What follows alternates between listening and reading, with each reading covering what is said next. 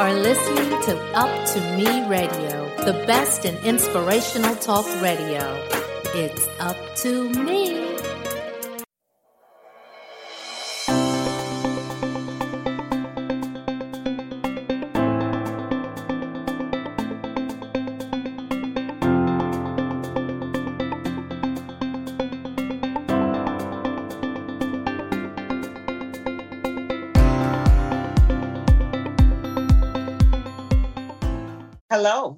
Welcome to Informative Conversations podcast show. In this conversation, we will begin discussing the importance of preparing for family care. Because there is so much to share about this subject, we will discuss part one in this episode and continue with part two in the next episode. My guest today is attorney Cindy Nelson founder of Nelson Elder Care Law. Welcome, Cindy. Thank you, Jacquelyn. It's great to be here. Thank you for having me. Oh, sure. Thank you for accepting my invitation. This is a very important time in our history. What we're going to talk about today can be used for the rest of our lives. So, Cindy, I'm going to start off by asking this question for my listeners, the same question I ask you. What does elder care law have to do with me? that is a great question.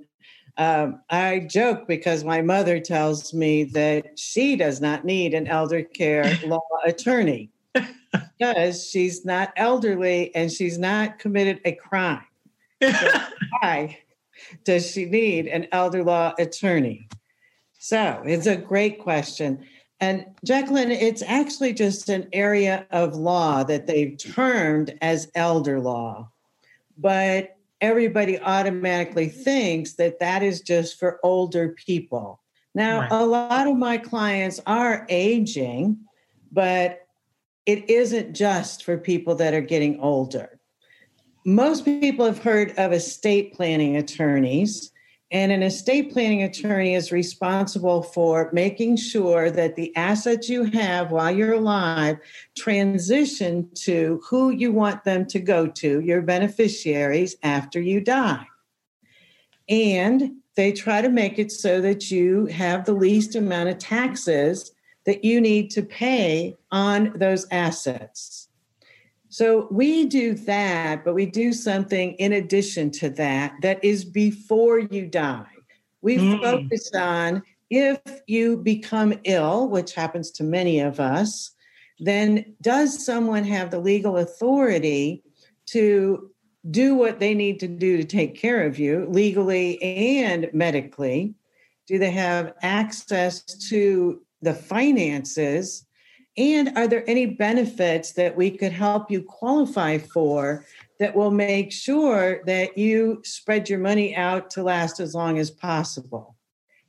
And then we also look at how do you avoid probate court because it's a lengthy legal process that costs quite a bit of money. And how do things easily transition to your beneficiaries with the least amount of taxes? So mm. not only do we do what an estate planning attorney does, but we also do a lot of things before you would ever get to an estate planning attorney. Cindy, I know that there are five things we need at all times. Tell us about those five things. Okay. And uh, these are five things that everybody over 18 years of age needs. So I don't want you to think that you got to be old or that mm-hmm. I'm talking about just old people need this because it's anybody over 18 needs these things. And COVID has just made it so much more prevalent on a medical side, the consequences of not having it. So the first one is called an advance directive for healthcare. It's also known as a healthcare power of attorney. And what that does is allows us to choose somebody that we want to make medical decisions for us if there's ever a time that we can't make our own. I like to have a primary person and also a backup person because things happen. I call them curveballs of life, and we all get them. So we want to be prepared for as many of those as possible. Now, that advanced directive for healthcare, the person that we choose is going to be able to make decisions over our entire body, mm-hmm. everything that has to do medically with our body. So, what treatment are we going to get? What treatment are we not going to get? Where are we going to get it? All of those things are the authority of someone that we give this advanced directive for healthcare the um, authority to to make decisions for us. But it's only good if we can't make our own decisions. So it's not good right away. Okay, and so let me ask you. You said uh, one person. Can it be two people of both primary? It can be. I don't like that though, because uh-huh. then two people have to agree and we know that when there's a medical emergency with someone we love, that there's a lot of emotion. And I don't want something to be stopped or held up because two people can't agree. And a lot of times, if they can't agree, then you have to go to court, oh. which kind of, you know, just negates everything that we're trying to do. So I like one decision maker at a time. Okay. All right. The next document or legal tool is called a living will. It can be part of the advanced directive for healthcare, but I like for it to be separate because the living will says if I am ever in a terminal state with no chance, no way that I'm ever going to get better, and something is keeping me alive, the living will says, I want that something stopped. So pull the plug, so to speak. Right. And everybody that I've talked to knows whether they want the plug pulled or not. Right. And it's so much easier on a family if they're the ones that are just following mom or dad's wishes, or if I'm following my husband's wishes. It's not something that I am deciding. I'm doing this because this is what they wanted where mm-hmm. if they have to make the decision, it's very difficult for people to live with that for the rest of their lives. And rightfully so. I'll tell you about a situation where it was a brother and sister that were. Um, the sister was the older one. She was in her early 30s. The brother was in the late 20s. And mom had some significant medical thing happen. And I don't know if it was a car accident or an illness or what, but mom was on life support. Mm. And so these two very young people needed to make the decision about do they pull the plug or not? The doctor said they didn't think there was any way that she was going to recover mm. from the state that she was in, that she was going to continue to be in a vegetative state. Uh-huh. And so they did not make this decision lightly. They spent several days and they hashed it through, and they finally did make the decision. And they decided that it would be best to pull the plug for mom. And so they went in, they said their goodbyes, and while they were there, they had the plug pulled. Well, mom didn't die right away.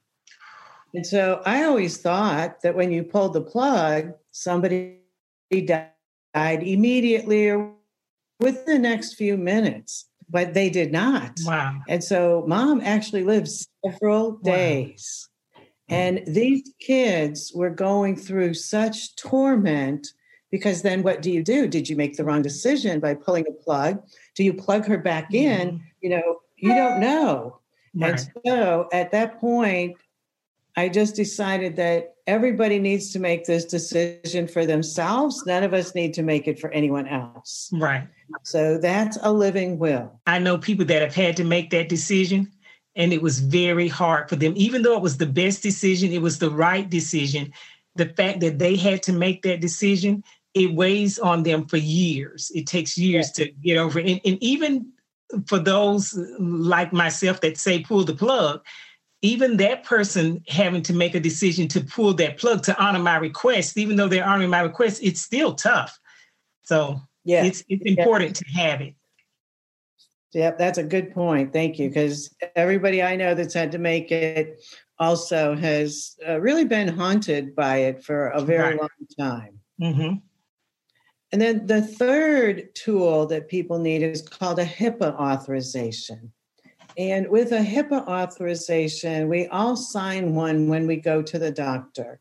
So back in the 90s, the government decided that all of our medical information was highly secretive and privileged information, and that our doctors could not share that with anybody that we did not specifically give authority for them to share it with, which, mm-hmm. okay, I understand that.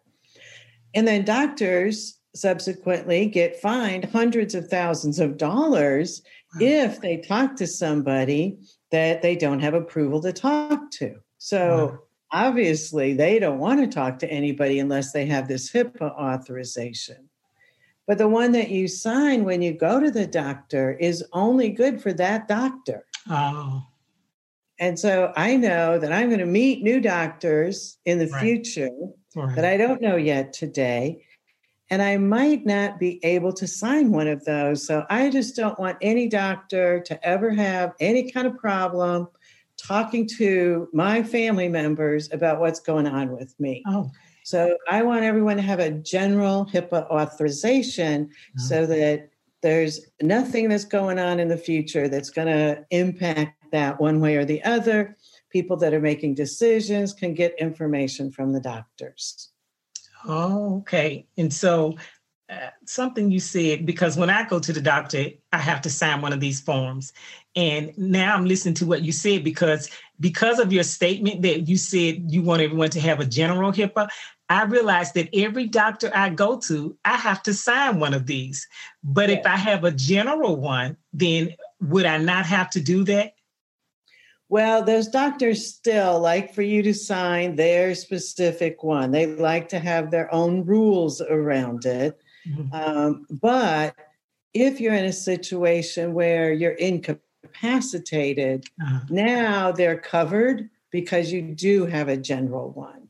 Okay. All right. When we think about COVID today, it makes these medical documents and tools so much more valuable. Because mm. when we go into the hospital, nobody can go in there with us. Right. And usually, if you're ill enough to be admitted to the hospital, you are too ill to be your own advocate. Right. So you want someone else to have authority to get information, test results, talk with doctors about options, and be able to make decisions for you, even if they aren't there in the room with you.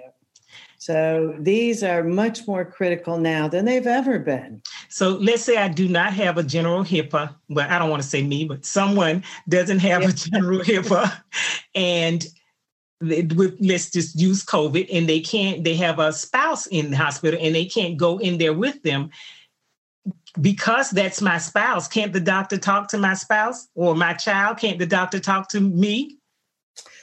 Well, so with a child, the child, they probably would, as long as the child's under 18. Mm. With the spouse and COVID, they probably would now, but that is still um, a violation of HIPAA if they talk to your spouse without mm. having a signed authorization. So mm. if you called up I know that you have a child over 18. Yes. So if you called up Michael's doctor mm-hmm. and asked for information about his medical situation, even though Michael is your child, that doctor will not give you that information. Now, this brings me to something else. These five things, and I know we have um, more to uh, get to. We've gone to three, right? We have two more to get to. But now my child is 18 so I mm. have a living will, but my child doesn't. And my child's not married. So since he is 18, do I need to get something like this so that I will be able to speak on his behalf or wow. Yeah. Yes. Just because you brought him into the world doesn't mean that you get to make medical decisions for him or financial decisions after he's 18. You mm-hmm. have to have the legal documents in order to do that for him. Yeah, I just think that's really young for them not to allow me to do that. 18, I, I, could even understand if it was 21, but 18, I think that's a little young. He's an adult. He could do anything he wants to at 18. Yes, and, and I get that, but I'm talking about me to be able to have privy to his information as far as medical or makes decisions or make medical decisions for him at 18. I don't make the laws. okay. All right. Let's go to the next one. The next one, then number four, is a financial power of attorney. And again, everybody over 18 needs one because we think that people are allowed to make financial decisions for us if we can't make our own. But I will tell you that they are not mm. able make those. Even if you're married, your spouse is not able to make financial decisions for you. And this becomes quite shocking to most people. Let me tell you how it works. If my husband and I are both on a joint checking account, if I'm incapacitated, yes, he can go and he can do things with that checking account. Right. But if I have my own checking account and he's not on there, as my husband, he still has no authority to get into my individual checking account wow. or any asset that I have that is only in my name.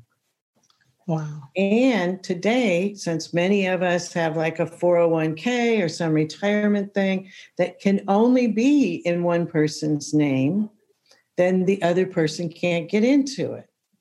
And so, a lot of times, what I'll hear when I'm talking to families about this is, but I'm the beneficiary. Right, right. Well, that doesn't kick in until he dies. Oh. So the beneficiary doesn't mean anything as long as he's alive. So if something happens, he gets into a car accident and he becomes incapacitated without a financial power of attorney, I can't get into any of that money. But it's even broader than that. Wow. In that I can't talk to the cable company if it's in his name. They will not talk to me. Right. Okay. If he's getting $200 a month in the NFL channel, and now he's not going to be at home watching TV anymore because he's, you know, in some kind of community and he can't watch TV anymore. I can't get rid of that. Wow. If he's got a cell phone, I can't do anything with that. And so it's so much broader than people realize. Okay, now I'm, I'm going to say something. Since this is in his name, and I can't do anything with, let's say, that $200 a month NFL cable bill. Yeah. Then will they come after me if I just don't pay it? I mean, they won't let me get his money. They won't let me turn it off. So they shouldn't expect me to pay it. Is that going to bother my credit because I'm uh, his spouse? Well, they could potentially put a lien on your house that both of ah. you own. Wow. But another thing is so that a lot of times when we're married, we own the house together, husband right. and wife's name on the house. Now, with a bank account and it's joint, they could get into the bank account and do things that they might need to do with that. But with the house, it takes both of us to sign before the house can be refinanced or um, sold or anything like that. So if he can't sign anymore, and I don't have a financial power of attorney, then I can't sell our house until I get that authority from the court. Or unless he passes. Unless he passes. Wow. And if when he passes, he has a will that says it comes to me. The house is in both of our names. This is my spouse. We've been living in this house for 25 years.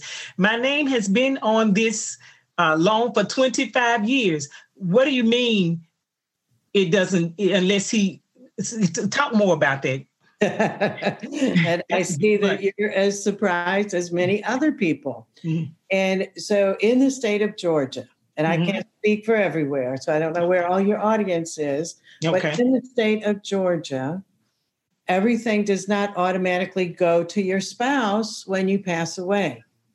It actually goes to your spouse and your children no matter what age your children are. So if my spouse passes away and we have four children, I get a minimum of one third. So one third of what he owns would go to me. So in the case of the house, I would have my half of the house. Mm-hmm. And now we're talking about his half of the house. One third of his half goes to me. The other two thirds is split between the four children. So now I own the house. I'm the majority owner, but I own the house with the kids. I said, it doesn't feel right, does it? The sad part is, these are the details. This is what uh, um, um, Nelson Elder Care Law is about the details that we don't know about. Let me give you just an example. I have a, a, a friends. There are six children. The mom and dad have been married for 60 years. And you're telling me that should that father pass, that house belongs to the mom and, and all the children? If they're in the state of Georgia and the father passes without a will, yes. Eh, but that will has to does that will have to say that the house goes to my wife? Yes. Can it be included in a in a what we call a general statement or an overall statement that says everything that that is mine belongs to my wife? Can they do that? Leave everything that you own to your spouse. Absolutely. Okay. All right. Oh yeah, that's but. You have to have something legal that says that. You can't just verbalize it. It needs to be written down and witnessed and notarized. A lot of people are surprised by that. So I am very surprised. Yeah. Okay, that's good information. All right. So you want to make sure that you have a will. But we were talking about a financial power of attorney. So this is a good segue to a will, mm-hmm. in that if you don't have a will, the state of Georgia has laws about how your assets will be distributed but they're not usually the way that people think they are. A will allows you to choose someone to be the executor or the manager of the will to make sure that your wishes are implemented the way you want. And you get to identify what your wishes are. Who do you want to inherit from you? But if you don't have a will in the state of Georgia, Georgia has laws about who is going to inherit from you. And mm-hmm. so if I'm married and I don't have a will, and let's say I have one child, then between the child and my spouse, they split everything 50 50. Mm-hmm. If I have two or more children, then my spouse gets at least one third and my children split the other two thirds. So that isn't the way that most people think that it goes. Right. And right. they're under the assumption that it automatically passes to the spouse. So that's a good reason to have a will mm-hmm. because then you get to pick who it goes to. So let me recap the five things. All right. An advance directive for health care, a living will, a HIPAA authorization, a financial power of attorney, and a last will and testament. Thank you. I also want to let our listeners know that Nelson Elder Care has a YouTube channel. And on Wednesdays, it's a question answer. You have a specific subject. Can you tell us a little more about that? Yes, we can. So we've been doing some um, live going live with YouTube, where um, so I practice with my son Joshua, and so he's been the one on there. Although um, I did record one earlier today, as a matter of fact. Mm. And so we're just trying to share information. For us, our objective is to get the knowledge out there because there's so many things that people do not know, they don't understand. And I don't know how anyone would know right. if they didn't do this every day. And right. so it's like you said, Jacquelyn, the details. Right. We want to make sure that you understand all of the details of how things are going to work. And if you understand it and it works that way, and that's what you want, then that's good. But uh, so every week we've had different topics, and Josh has been talking on Wednesday afternoon. It's live with an attorney. And so you can ask questions or, you know, whatever you want to do. It's something that's recorded so you can listen to it a few times if you need to go back and rewind, like something right. you were just saying, what? That doesn't sound right. Right. You can hear it again. and that's what I do. Um, when I'm listening to him, I said, "Wait, what? I could have been doing what?" And so, so that that is a, um, a, a good lead for me. I want to tell our listeners that you and I have history. We worked for a technology company, and you were my boss, and you became a lifelong friend. One of the things we talk about here on Informative Conversations podcast is what to do after the children have left the nest. I want you to tell our listeners how you got into being an attorney. well, thank you, Jacquelyn. And thank you for the friendship. I am so glad that we've been lifelong friends. Yes, yes, likewise. Same to you. Thank you. And so I never planned on being an attorney. Most people ask me, well, did you always want to be an attorney? And so you worked in technology and then, you know, you finally decided to go back to school. And the answer is no. I never wanted to be an attorney. Um, but I was looking for a greater purpose in my life. Mm-hmm. I was working with technology and I'd done that for a long time and I loved it, but I felt like there was probably something different that God put me on the earth to do. Mm-hmm. And I was exploring different things, not knowing what exactly I was supposed to do. My son Joshua had always wanted to be an attorney since he was probably five years old and he was studying for the LSAT test, or he should have been studying, mm-hmm. but he's one that hasn't ever had to study, so he wasn't studying too much for the LSAT test. And so I picked up his books one day, and as a mother, I'm thinking he really needs to study more for this LSAT right. test because it's so important for the rest of his life. Right. But he's not going to listen to me. And when I was looking at the book, I figured, well, this is just logic. That's what technology has been. And so I went to him knowing he's competitive and said, you know, Josh, I bet I could beat you on the LSAT test. He's like, what? You know, no way. I said, yeah, I bet I could beat you. So he was like, all right, bring it on. and so we both went, we took the LSAT test and uh, we got our scores and I beat him by one point.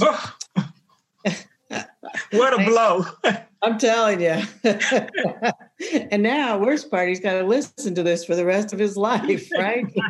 and now we're memorializing it too. But uh, he was like, no way, you know, do over. We got to do this again. He was not going to let that be his legacy. Right. And so I said, fine, I didn't have anything to lose. And uh, so that time he studied I studied, we went, we took the LSAT test, and we both got higher scores, but I still beat him by one point. Oh. I know. and uh, I do take a lot of pride in that because he's a lot more intelligent than me. But um, pride that I got him to study, and pride that he improved his grades, and a little bit of ego that I beat him by one point. yeah, but it's also mom pride for all of us.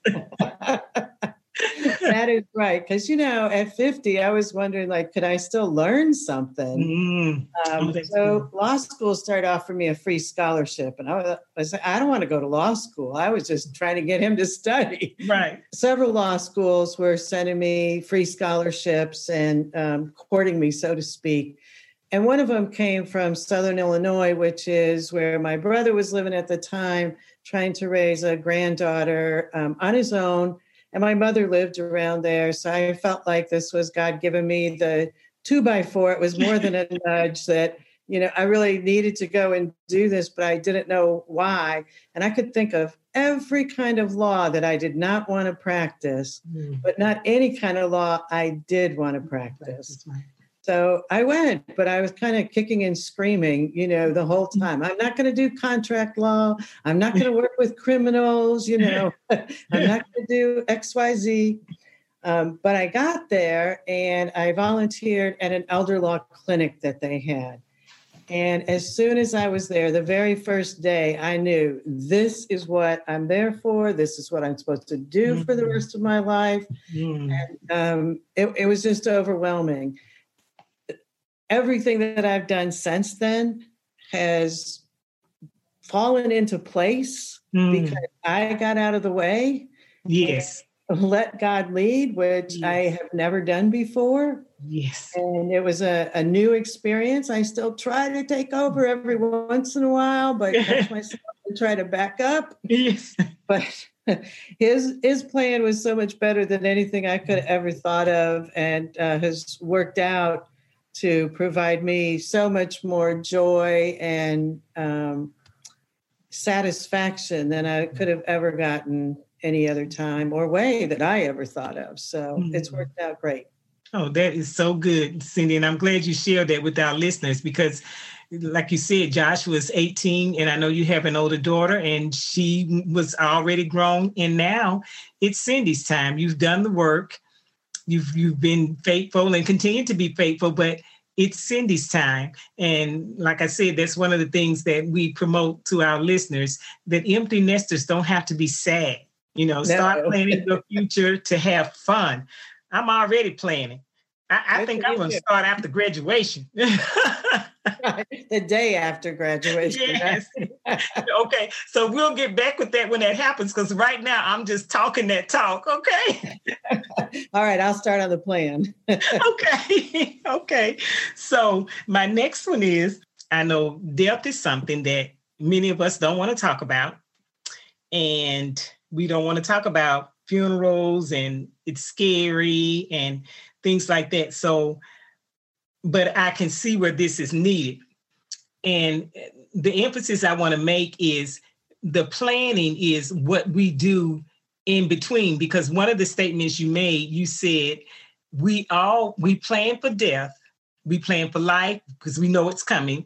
We plan for death but we don't plan for the in between before death most of us don't just drop and die. There is a, a, a, sickness, some some shorter than others, period of time, and we may need some type of care during that time, and we don't plan for that. So uh, a lot of us get stuck in what is known as the sandwich generation, like myself.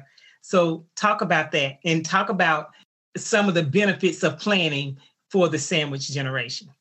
Sure. And thanks for bringing that up. So, let me explain the sandwich generation for anyone that hasn't heard of it. So, what it is, is it's people in the middle that still have a child or children at home that they're trying to raise and help those children to become independent, you know, contributing to society adults but at the same time, something that they didn't think about was their parents are also needing care at this time. So the parents are becoming less independent as the children are trying to be independent. And it's this group of people that are stuck in the middle and pulled um, in different directions in some ways and squished by the responsibility in other ways. So I never thought that when I was in my 50s or 60s, I didn't plan for having to take care of anybody else. Right. Because I thought, well, my children are going to be raised by that time. Hopefully, they're going to be out of the house, and they are. And I thought, like you said, you know, this was my time. Right. Um, but in reality, many of us have found that when we hardly get to it or don't even get there, just see it on the horizon. Right. And then our parents need help. Right. And so if if they're if we can all plan for that, if we can all recognize that that's what happens, that we don't just die, I mean, yes, some people do, but the majority of us just don't pass away in our sleep or fall over and die. Right. We actually get sick for a period of time 1st mm-hmm. And that illness, one, is expensive. Right. And you have to plan for who's going to provide that care. And if you plan for it, you can really maintain your independence and your dignity so much better than if you don't plan for it. Mm. None of us wants any of our children to perform personal hygiene things on us, right? Right. right. I mean, God forbid. Mm. But if we don't have a plan, then all of a sudden something's going to have to give. Somebody's going to have to do something because it'll end up being in what we call a crisis mode. Right. And that it has to be done right away. but there isn't um, a plan. Nobody knows what the person wants. And so everybody's scrambling and there's a lot of emotion. Right. If we could have that conversation ahead of time, and we really don't have to talk about death, we don't have to make it a gory, horrible conversation. But before we get ill is the time to think okay, what kind of preferences do you have? Mm. You know, would you like to stay in your home? Which most people say yes, they would. Mm. And okay, that's good. So, what's the plan to provide care if you need that in your home? And who's going to pay for it? Because it is very expensive. So, have you saved up enough money? Because if you don't have a plan, it's just a fantasy. Mm. You got to have a plan for it to really work out that way. And if you haven't saved up money, chances are you're not going to be able to stay in your home unless you really impact your children's lives. Mm. And Jacquelyn, I know that you did this, and I know you wouldn't want it any other way. We love our parents, we want to give them the best care. But at the same time, that has a huge impact on the child's life when they have to care for us, right. and it wasn't planned. Right. And had I known some, as I've learned from you, which I want you to share with my listeners, more specifics. So my children were young. First of all, we're having a lot of us are having children later in life. So that means that that our parents, when it's time for us to be in that sandwich generation, is happening sooner than we think as far as our children spending time with their grandparents. You know, I have two moms and two dads, and one of my mom passed at 59, and the other one passed at like 63. Mm. So I was there. I really had to give up my life because my mom needed so much care. And it was very hard. And, you know, I did have other siblings to, to come in and, and help uh, when they could and when it got really, really tough. But I was, like you said, in the middle. And there was, my mother needed full time care. And she said, I'd rather die than go to a nursing home. So I was there to provide for her and to care for her, but it was a full-time job along with my my two small children. I was homeschooling a child and um, a, another child on my hip now, I don't want to make it all sad because it was fun and it was good because my children had access to their grandmother. It was good because I was going through a separation and we had a roof over our head.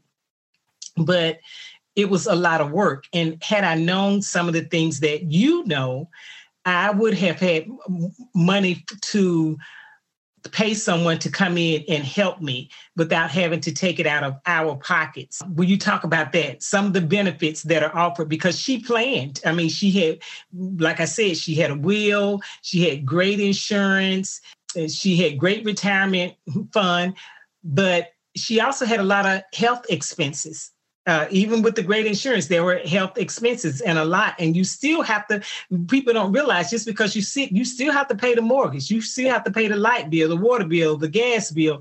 You still have to maintain a living. You still have to have food. So your money is still being used. So talk to our listeners about how we we can live without having to deplete our savings. In the next episode, I continue my conversation with attorney Cindy Nelson about the importance of preparing for family care. Some of the things we discuss include the benefits that are available to help you pay for care, the activities we all need for daily living, planning within a blended family, and so much more. This is a conversation you do not want to miss. So click that subscribe button so you can be notified when it's available. Remember, you can listen to the Informative Conversations podcast right here on up2meradio.com or anywhere you get your podcast. Thanks for listening.